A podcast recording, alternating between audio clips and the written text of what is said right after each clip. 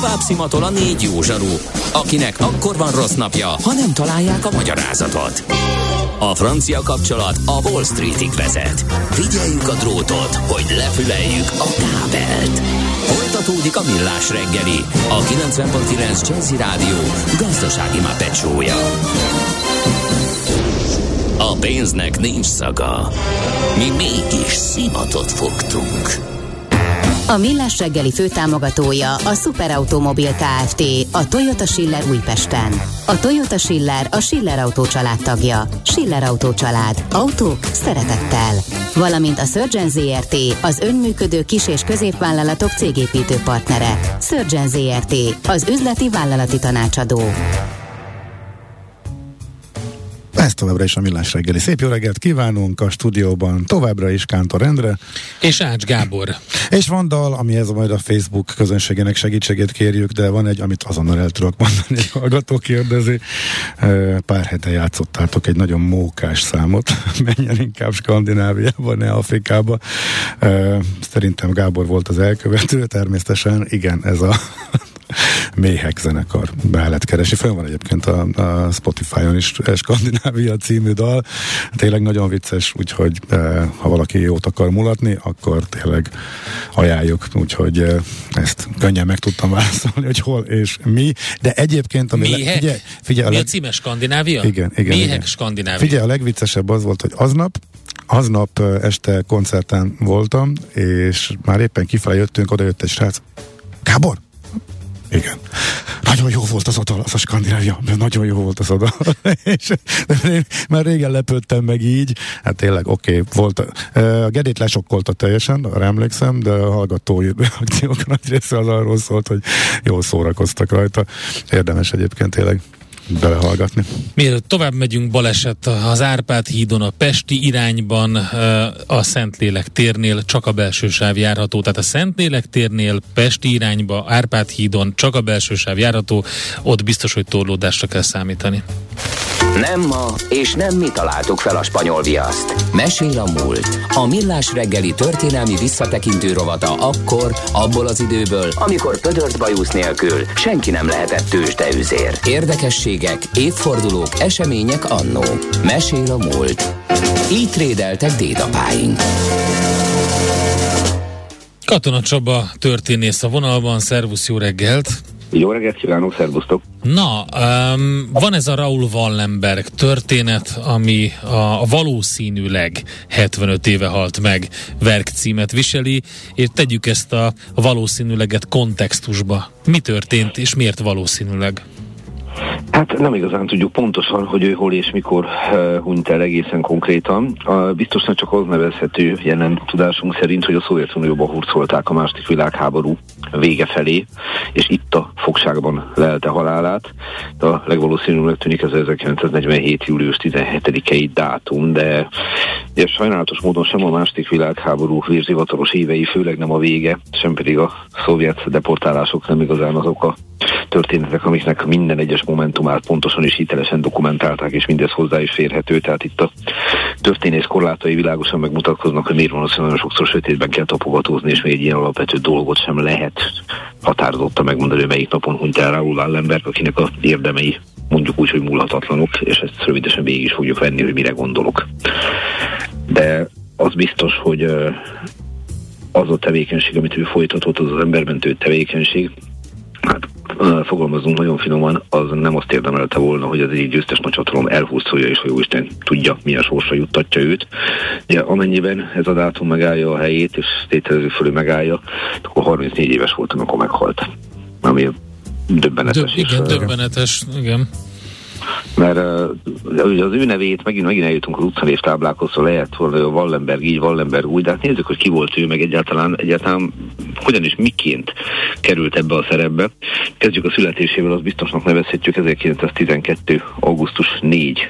Akkor látta meg a napvilágot és egy nagyon-nagyon gazdag svéd családba született be, egy nagyon befolyásos, nagyon tehetős svéd, nagy tőkés polgári családba, amiről egy mondhatnánk, hogy hát ez egy kiváló indítás.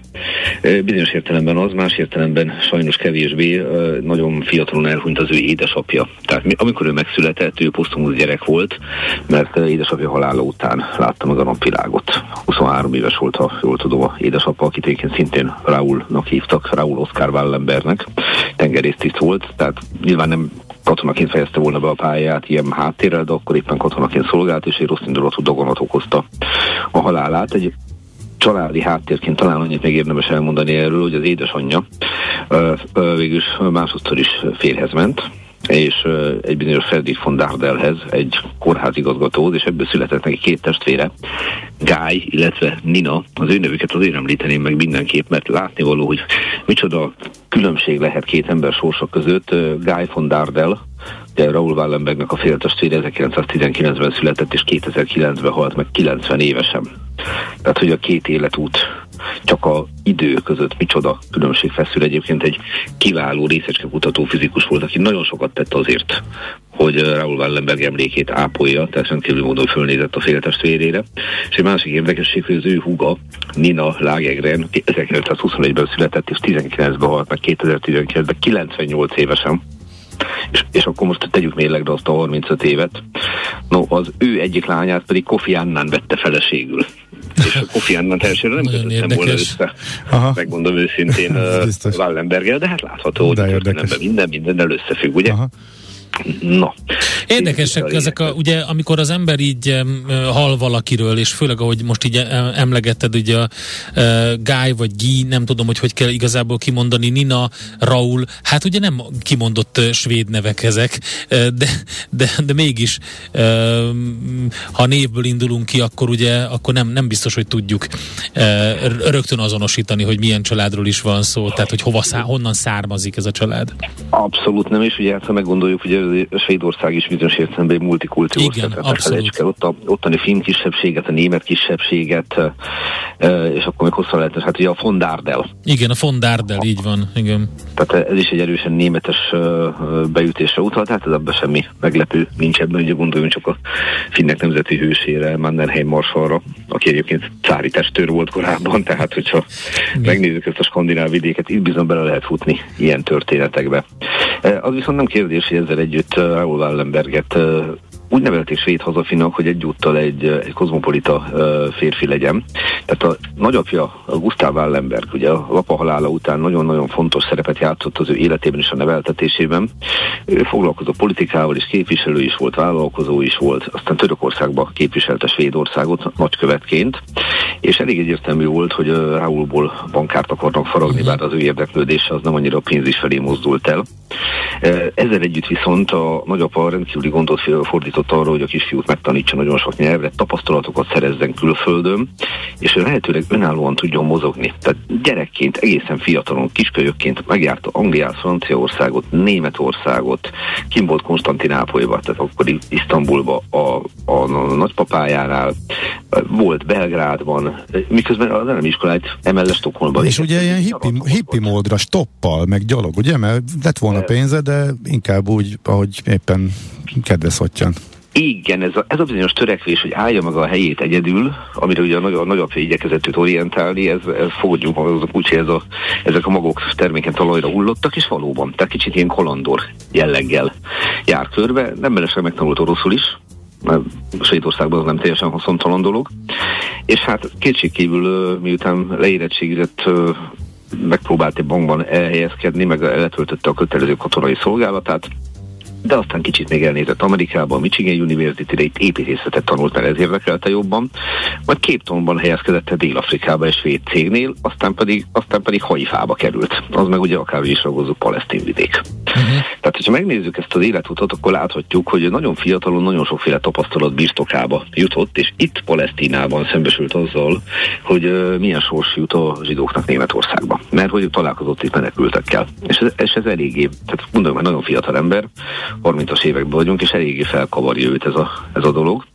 És ezzel együtt persze próbálja a normális életét uh, megtalálni, a közép-európai kereskedelmi RT-nél dolgozik, élelmiszerügyletekkel foglalkoznak, és egyre jobban kapcsolatba kerül ennek során, hiszen itt élelmiszerről van szó a Vörös és látja a Vörös Keresztnek humanitárius embermentő tevékenységét, egyre jobban érdeklődni kell ebbe az irányba, sőt igyekszik segíteni a Vörös Keresztnek, ugye a, a poliglot nyelvtudása ebben rendkívüli módon tudja őt segíteni, így jut el aztán olyan francia területekre később, amit már a, a németek megszálltak, sőt eljut Németországba, és eljut Magyarországra is, és hát egyre inkább úgy érzi, hogy, hogy neki valami szerepet kell abba vállalnia, hogy, hogy megakadályozza azt a tragédiát, ami itt a zsidóságot érheti. Ugye a háború rettenetes sok tragédiája közül így az egyik, de az egyik legismertebb, és nem ok nélkül, hiszen ne felejtsük el, hogy mögött egy olyan elmélet volt, hogy úgy akartak embereket fizikailag megsemmisíteni, hogy azt mondták, hogy az a bűnöd, hogy az vagy, ami vagy. Az vagy, ami vagy, így van.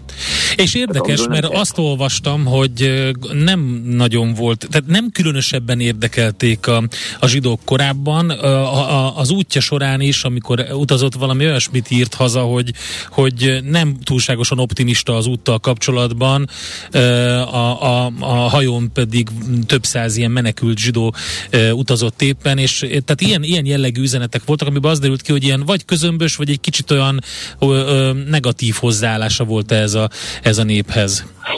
Amennyire kiderült, nyilván ő igyekezett távolságot tartani, csak hát nem volt egy, nem volt egy etika nélküli ember, és hát ugye azt szokták mondani, hogy egy, egy jó sorozatnak az egyik legfontosabb eleme, hogyha az ember leül a Netflix elé filmet nézni, a karakterfejlődés, hát ez valószínűleg az életben uh-huh. is így van. Igen, valószínűleg. Valószínűleg az életben is így van, mert, mert egy ponton túl képtelen volt eltávolítani magától a gondolatot, hogy valami borzalmas dolog, ami itt történik, és mit lehetne tenni.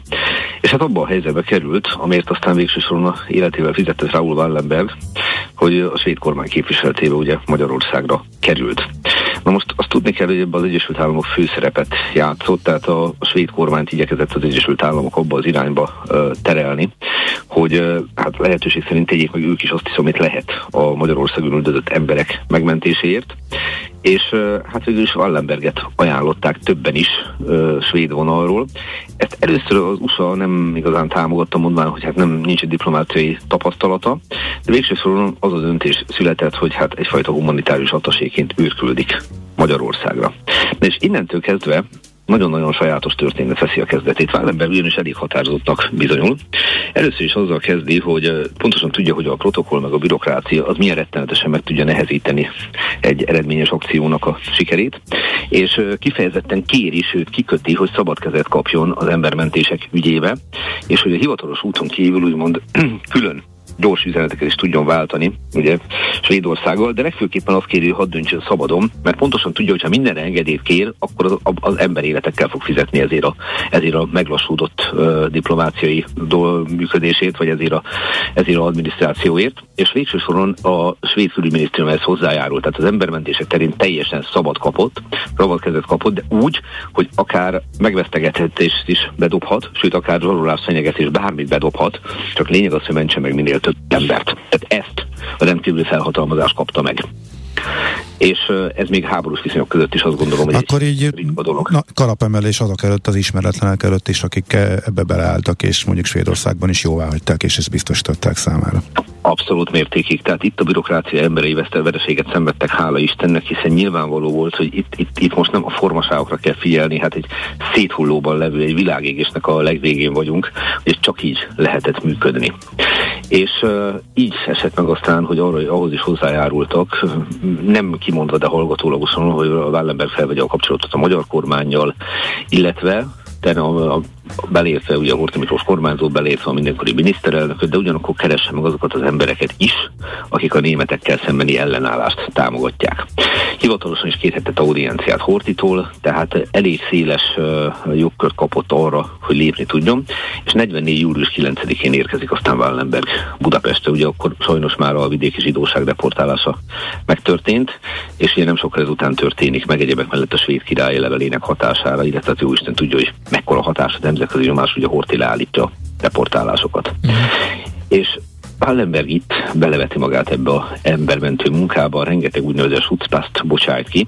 Nem lehet tudni, hogy ezeknek a száma mennyire valószínűleg 5000 fölött van, tehát ez elég komoly védőlevelet jelent.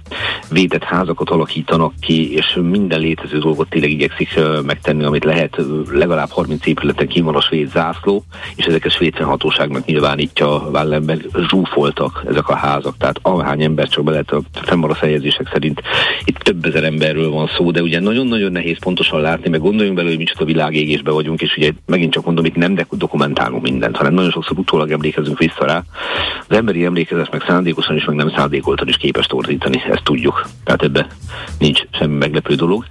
És ahogy a helyzet fokozódik, egy idő után már Wallenberg olyan védleveleket állít, hogy már semmi nincsen, csak az aláírása. Mert, mert már az is jelent valamit, hogy fölmutatják, hogy bocsánat, Wallenberg, Wallenberg igyekszik engem megmenteni. És ebben a helyzetben aztán áthelyezi előbb-utóbb 40 év vége felé Wallenberg Budáról Pestre helyezi át a követség működését, ugye itt a Pesti gettó egy nagyon-nagyon lényeges dolog, és itt van egy, itt van egy olyan dolog, amit azt gondolom, hogy mindenképp meg kell említeni ebben a Wallenbergről szóló megemlékezésben, hogy fölmerült egy olyan gondolat a, a nyilaspárt részéről, hogy a Pesti gettóban élő embereket még mielőtt a vörös hadsereg megérkezik, ők, őket megölik. Tehát itt konkrétan mészárlásra készülöttek 45 januárjában.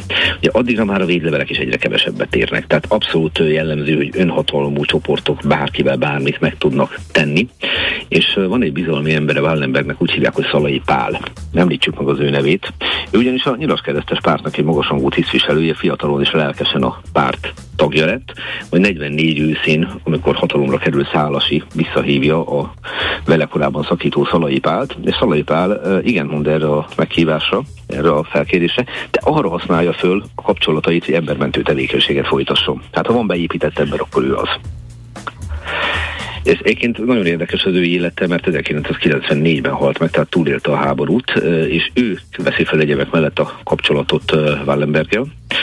És innentől kezdve elég nehéz ellenőrizni, mi történt, de lényeg az, hogy uh, volt egy német katona, akit úgy hívtak, hogy uh, Gerhard Schmidt-Huber, egy uh, régi vágású Wehrmacht katona, és hát nem lehet tudni, hogy saját döntésére pontosan van olyan történész, aki szerint egyértelműen ezt a döntést hozta.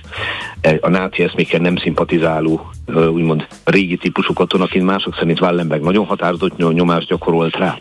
De lényeg az, hogy azt a döntést hozta, hogy megvédi a gettó lakóit. És így is történt. Tehát nem kerül sor a tömegmészárlásra. És ha meggondoljuk ezt, hogy egy, egy nyilaskeresztes párban dolgozó, korábban elkötelezett nyilas, egy svéd bankár családból származó nagypolgár diplomata, és egy Wehrmacht katona játszik szerepet ebbe, akkor láthatjuk azt, hogy mennyi, milyen iszonyatos nehéz megérteni a háborúnak ezeknek az emberi vetületeit, milyen nehéz látni azt, hogy mi minden, mi minden mozgathat egy embernek a döntését, de bárhogy is történik ennek a triónak az együttműködése, illetve mindenki másik, aki segített nekik, az, az olyan értelemben eredményre vezetett, hogy ezt a mészárlást sikerült megakadályozni. De külön tragédiája ennek a történetnek, hogy Raúl Wallenberg, mint tudjuk, 34 évesen elhunyt, Gerhard Schmidt-Huber pedig február 11-én farkasfogságban szenvedett, valahol a mai Retek utca környékén az életét vesztette a ostrom utáni kitörésben, és egyedül Szalai Pál ebből a három emberből, akinek hosszú élet adatott. Ami pedig Wallenberg sorsát illeti, azt lehet róla csak tudni, hogy Debrecenbe indult Budapestről 45. januárjának a derekán, de oda nem érkezett meg. És uh, szemtanúk uh, igazolják azt, hogy a NKVD csapott le rá, majd elvitték a Lubjankai börtönbe. Uh, Magyar Rádió annyit mondott be valamikor 45 márciusában, hogy a gestápó vagy a nyilosok voltak a gyilkosai. Állítólag a Jubankai börtönben halt meg, de tényleg teljességgel bizonytalanok ezek a viszonyok. Nagyjából azt lehet kijelenteni, hogy elhurcolták a Szovjetunióba, hogy miért. Valószínűleg az amerikai kapcsolatai miatti paranoia diktálhatta ezt a lépést, de bárhogy is azt gondolom, hogy sem emberileg, sem semmi más szempontból a Szovjetuniónak a eljáró emberei semmiféle felmentést nem érdemelnek, hiszen ne felejtsük el, hogy tényleg egy ki tudja hány ember életét megmentő hősről beszélünk, és hát mindenek tetejébe, hogy, hogy Wallenberg sorsa kapcsán mi mindent lehet még megemlíteni. Szalai Pál nevét most nem még egyszer megemlíteném. 1953-ban ugyanis fölmerült, hogy egy koncepciós perben a Budapesti Zsidó Tanács volt tagjait egyebek mellett megpróbálják egy koncepciós perből elítélni, mondván, hogy ők okozták Wallenberg halálát, ők ölték meg Wallenberget, és a pénze miatt ezt akarták megszerezni tőle de hát ja, és természetesen ilyen, ilyen ötletek merültek fel, hogy a zsidó tanács tagjai természetesen idézőjelben a gestapo tagjai voltak. Erre inkább nem mondani semmi, sajnos volt olyan, olyan vádlott, aki nem élte túl a, a vád során bevetett eszközök alkalmazását, értem ezzel ott a kínzásokat, viszont a perc Száni halála után leállították, na és hát évek mellett Szalai Pál is a vádlottak között szerepelt. Azt gondolom, hogy ez egy nagyon tragikus történet Raúl Wallenbergé, és nagyon-nagyon remélem, hogy előbb-utóbb, bár a háborús viszonyok sajnos most nem erre látszanak utalni, de hogy előbb-utóbb lehetőség lesz arra, hogyha bármiféle hivatalos iratfilm maradt az ő sorsáról a Szovjetunióban és a haláláról, akkor előbb-utóbb tisztázni tudjuk az ő sorsát, és én nagyon picit reménykedem, bár nagy csodák nincsenek, hogy talán hosszabb életet adott neki viszonylag emberi körülmények között, de, de azért, hogy mondjam, most egy picit az optimizmus, az elfogultság beszél belőlem. Igen. Csaba, nagyon szépen köszönjük, nem is tudtunk közbeszólni. Uh, igen, megdöbbentő, de nagyon Emésztjük. fontos szerint. Igen. Emésztjük ez a helyes átél, átéltük, és nagyon fontos, hogy emlékeztünk rá, és nagyon szépen köszönjük, hogy Köszönjük szépen, megtetted ezt Csaba. ezekkel a sok-sok plusz Én- én információval, köszönöm nem ezt a tudtunk. figyelmet, és uh, tényleg azt gondolom, hogy valaki látja a Wallenberg nevet valahol, akkor gondoljon, gondoljon arra, hogy itt tényleg emberekről van szó, megmentett emberekre, és magára Wallenbergre, mert Hmm. ne, nem egy név. Köszönöm a Igen. figyelmet. Köszönjük, Köszönjük szépen, szépen. Csaba. Szép napot neked. Viszont Raúl Wallenbergről beszélt Katona Csaba történész. Mesél a múlt robotunk hangzott el. Kövesd a múlt gazdasági és tőzsdei eseményeit kedd reggelenként a Millás reggeliben. Tőzsdei és pénzügyi hírek a 90.9 jazz az Equilor befektetési ZRT szakértőjétől. Equilor, az év befektetési szolgáltatója. Török Lajos vezető elemző a vonalban, szervusz, jó reggelt! Jó reggelt, sziasztok! Na, mi történt? Tegnap kirobbanó hangulatban volt a budapesti értéktősde. De aztán Amerika meg leesett. Igen, Amerikában a nap végére elromlott a hangulat. Most egyébként Budapesten olyan iránykeresés van, egy pici mínuszban vagyunk, 0,13%-os mínusz, 40.304 ponton kereskedik a Bux Index. Az OTP-be óriási forradalom van, közel másfél milliárd forint már most, mm. és a Richterbe is több mint 650 millió, tehát úgy tűnik, hogy ma aktívak lesznek a kereskedők. Az OTP volt mostani eh, mélypontot, tehát egy, egy éves mélyponton, most 7914 forinton van, 1,7%-os a mínusz, de voltunk ilyen 7880 forint környékén is, tehát onnan egy pici plusz vagyunk, de tényleg nagyon gyenge most az OTP. A MOL tartja magát, 3028 forint a papír, ugye ott holnap lesz ez dividend ez osztalék ex dátum, tehát szelvényvágás. A Richter van igazán jó formában, itt 1,2%-os az emelkedés, 7895 forint. A Telekom pedig úgy tűnik, hogy hát mondhatjuk pünkösdi volt a királyság mindössze egy napos, és 1,1%-os mínuszban van 311 forinton a Magyar Telekom. Úgyhogy azt látjuk, hogy vegyes a kép, a Richter igazán erős, az OTP pedig a Magyar Telekom gyengélkedik. Hát ez nagyjából az elmúlt, elmúlt néhány hónapot is pont ez jellemezte. Az OTP új mélypontra ment, Igen. miközben a Richter eh, háborús időszak csúcsra jutott, tehát utoljára a háború kitörés előtt volt ennyire magasan. Igen, igen, ezt látjuk, hogy azért nagyon um, széttart a tőzsde ilyen szempont. Még a Masterpassot akartam kiemelni, ugyanis nincs óriási forgalom, de 3,7%-os pluszban 3265 forinton a papír, úgyhogy A tegnapi azért van- 16 ra, rakódva rá, mert tegnap is nagyon ugrott fölfele, tegnap is óriási volt plusz, igen. de a múlt héten meg. Hát a forintunk hogy van? A forintunk elképesztően jól van, ritkán láttunk Na. ilyen erős kezdést, mondhatjuk. 398 forint és 56 Na, az sikerült el ismét Aha. Úgy tűnik, igen, ráadásul volt egy gyorsuló erősödés reggel, azért ilyet aztán tényleg ritkán láttunk, hogy hirtelen két forint tűnik el az árfolyamból. E, Meglátjuk azért, hogy meddig fog ez kitartani, ez kicsit olyan, mint hát ha lehet, hogy valaki tud már valamit, és jön majd később egy bejelentés, nem tudjuk még ez. Csak Hát jönnek az ígérgetések, illetve a megerősítése az EU-s pénzeknek, meg a tárgyalásoknak. Ugye nap, Igen. nap mint nap minden uh, nap van egy magyar megerősítés, hát jó lenne, hogyha Jó, de korábban a másik semmi hatása nem volt. Igen, érdekes. E, Hát most azért nyilván erősebb a kommunikáció azért az utóbbi időben, ráadásul azért az, hogy konkrét ajánlások is vannak, és azoknak a részletei úgy tűnik, hogy akár tényleg uh-huh. erősek is lehetnek. Nyilván tényleg a legnagyobb kérdés az, hogy esetleg a másik oldalról végre kapnánk-e valamit, az lenne az igazán nagy fontos visszajelzés, ha esetleg az Európai Unió vagy az Európai Bizottság nyilatkozna arról, hogy hát igen, ez tényleg nagy, ajánl, nagy felajánlás, és ez már érdekes lehet akár.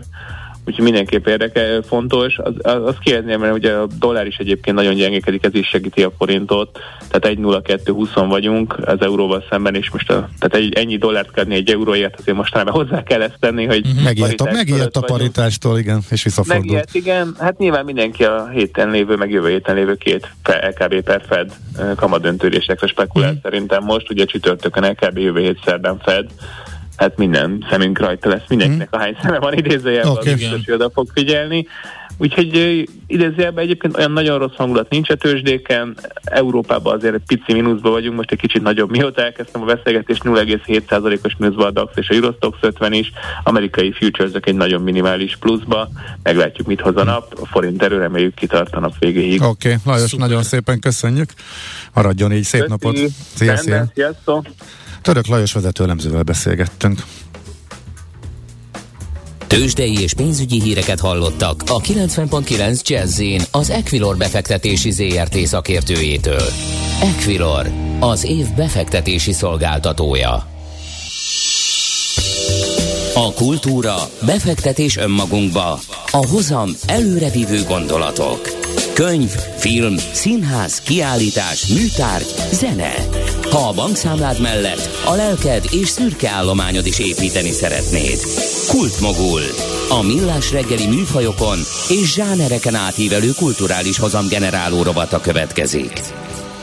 Na hát a terveink szerint majd belecsapunk a télbe itt a kánikula eh, közepén, lehet, hogy kicsit furcsa, de arra készülünk, hogy majd a karácsonyi vására térjünk eh, ki, illetve az adventi vására, de hát annak apropóján, mert most lehet jelentkezniük majd azoknak, eh, akik szeretnének részt venni designerek, iparművészek, kézműves alkotók, és fölmerült az a kérdés is, hogy egyáltalán hol tud megvalósulni mindez, hogyha egyszer a hagyományos helyszínt Vörös Marti teret a állam elveszi a fővárostól ezzel kapcsolatosan.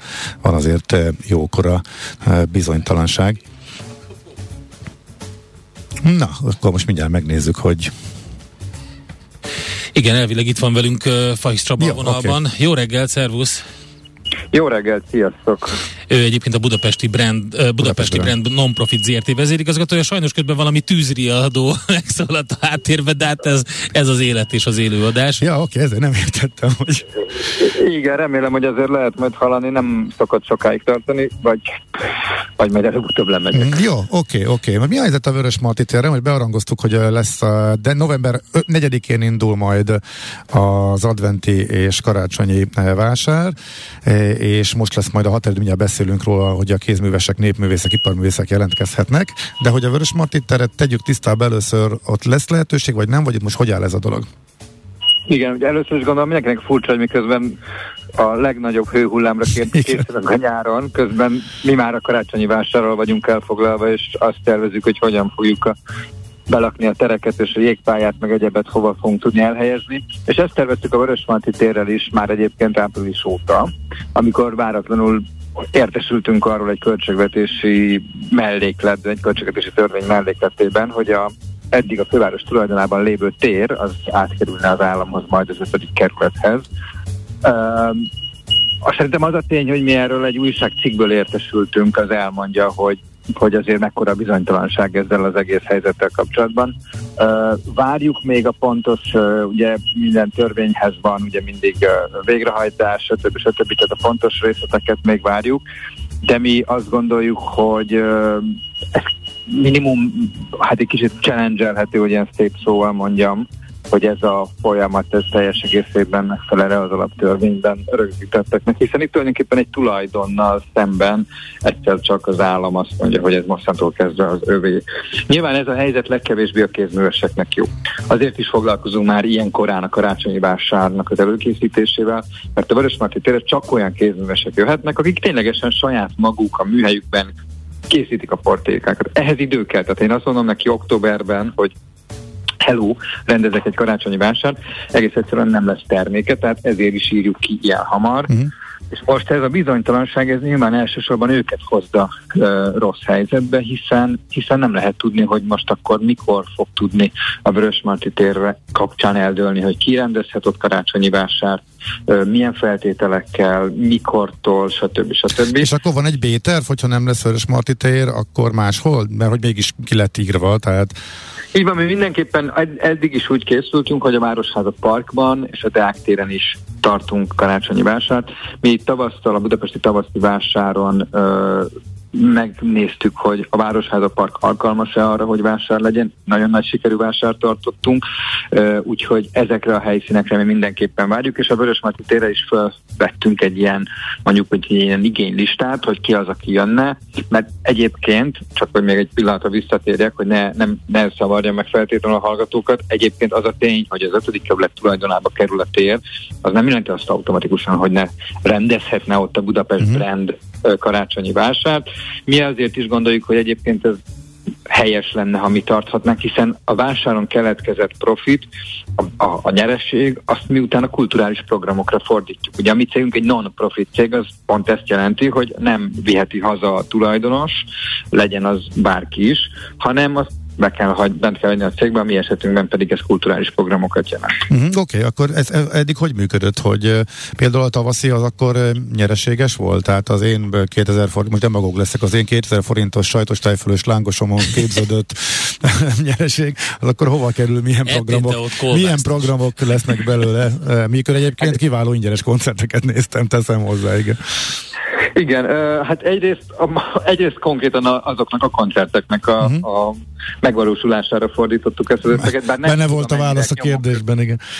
Nem tudom mennyire nyomon követni, hogy a te 2000-esedet mire költöttük, de mondjuk azt, hogy erre.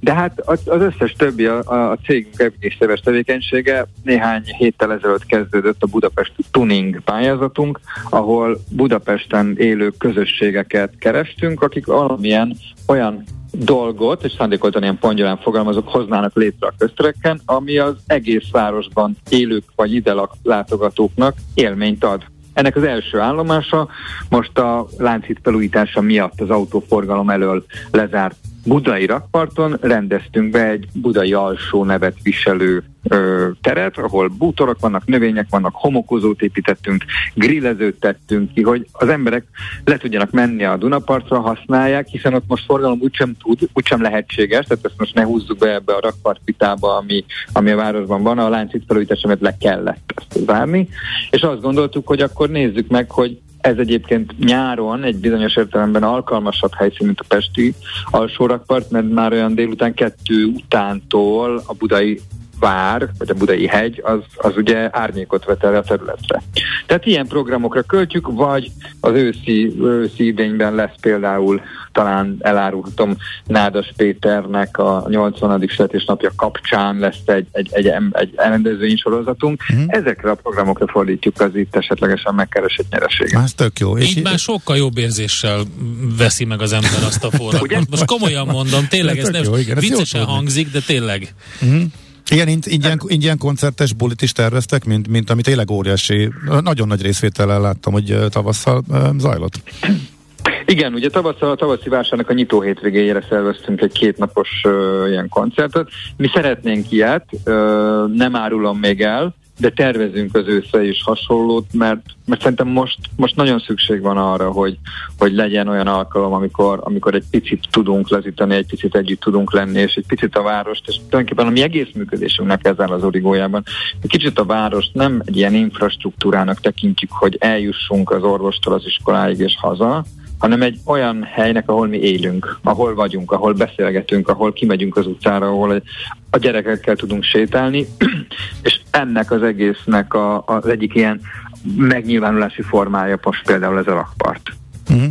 Oké, okay, oké. Okay. Hát ez nagyon jól hangzik, nagyon szépen köszönjük, hogy beszélgettünk. A programok egyébként beszoktunk számolni a Budapest rovatunkban, úgyhogy szó volt a Budapest tuningról is, úgyhogy örülünk, ha érkeznek ezek a hírek, és sok sikert. Én is köszönöm, és remélem, hogy akkor egy angyalkás, havas decemberi napon fogunk még találkozni. Mindenképp. oké, okay, köszönjük szépen. Szép napot. Szia. Szép napot, jó munkát, szia, szia.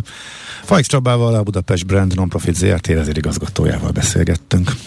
Kultmogul. A millás reggeli műfajokon és zsánereken átívelő kulturális hozamgeneráló rovata hangzott el. Fektes be magadba, kulturálódj! Hát ennyi fért a mai Hát műsorban. sajnos lejárt a műsoridő. Hát remélem, hogy sok érdekes témával foglalkoztunk, mi úgy érezzük, és ráadásul rengeteget tanultunk, sok izgalmas új, Ez így van. új infóhoz is jutottunk a szakértők jó voltából, hogy nekik is Sőt, külön köszönjük. még Zoli hallgatónak is segítünk. Én úgy látom, hogy körülbelül 30% ö, viccelődés és trollkodás mellett azért tényleg erőteljesen folyik a Facebookon az, hogy megtaláljuk a dalt, amit ő szeretne, és tényleg vannak konstruktív hozzászólások.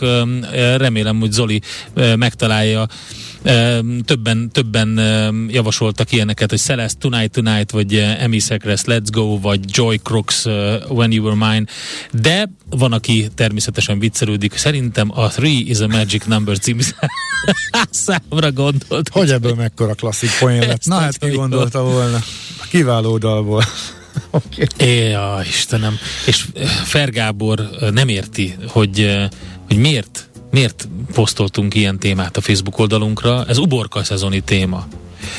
Segíteni akarunk egy Nem, nem, ér. Fergábor nem érti, Kíváncsiak hogy, hogy mi történik a kíváncsi, világban. de pedig kíváncsiak vagyunk, hogy ez megfejthető ennyiből, amit mi nem tudtunk megfejteni, de hallgatók mindent tudnak. Igen. Ennyi. Ö, Mindent tudnak és segíteni fogunk. Volt Így már egyszer egy ilyen, és tényleg sikerült. Többen érdekes módon a leírásból, és megmondom őszintén, nekem is az első dolog, amit mondott, az ez volt, Nina Simon Sinnerman, a- de, de azért csak, mert, mert szerintem félreértjük, a- hogy mit keres. Biztos, hogy nem, hiszen ö, Yeah. Egy inkább 2000-es években született szerzemény Persze, lesz. persze, az Ö, kiderült, úgyhogy- igen, azt mondta, utána kiderült, hogy ezredforduló után született. Én meg azt gondoltam, hogy ennyiből kizárt, hogy ö, megfejthető legyen, épp ezért várom kíváncsian, hogy Igen, mégis de megoldódik. nagyon jó Na, játék oké. egyébként. A múltkor sikerült. Köszönjük szépen. Hát akkor ennyit a mai napról, holnap ismét itt leszünk, szeretettel várunk fél héttől mindenkit remélhetőleg izgalmas témákkal. Remélhetőleg holnap összejön az újabb katakör a hallgatói kérdésekre visszatérve, meg hát kijött néhány apró részletszabály is a katával kapcsolatosan, úgyhogy KKV rovatunkban ez, ezzel fogunk majd valószínűleg foglalkozni, meg még sok egyéb másra is számíthattok. Szép napot, sziasztok! Már a véget ért ugyan a műszak, a szolgálat azonban mindig tart, mert minden lében négy kanál.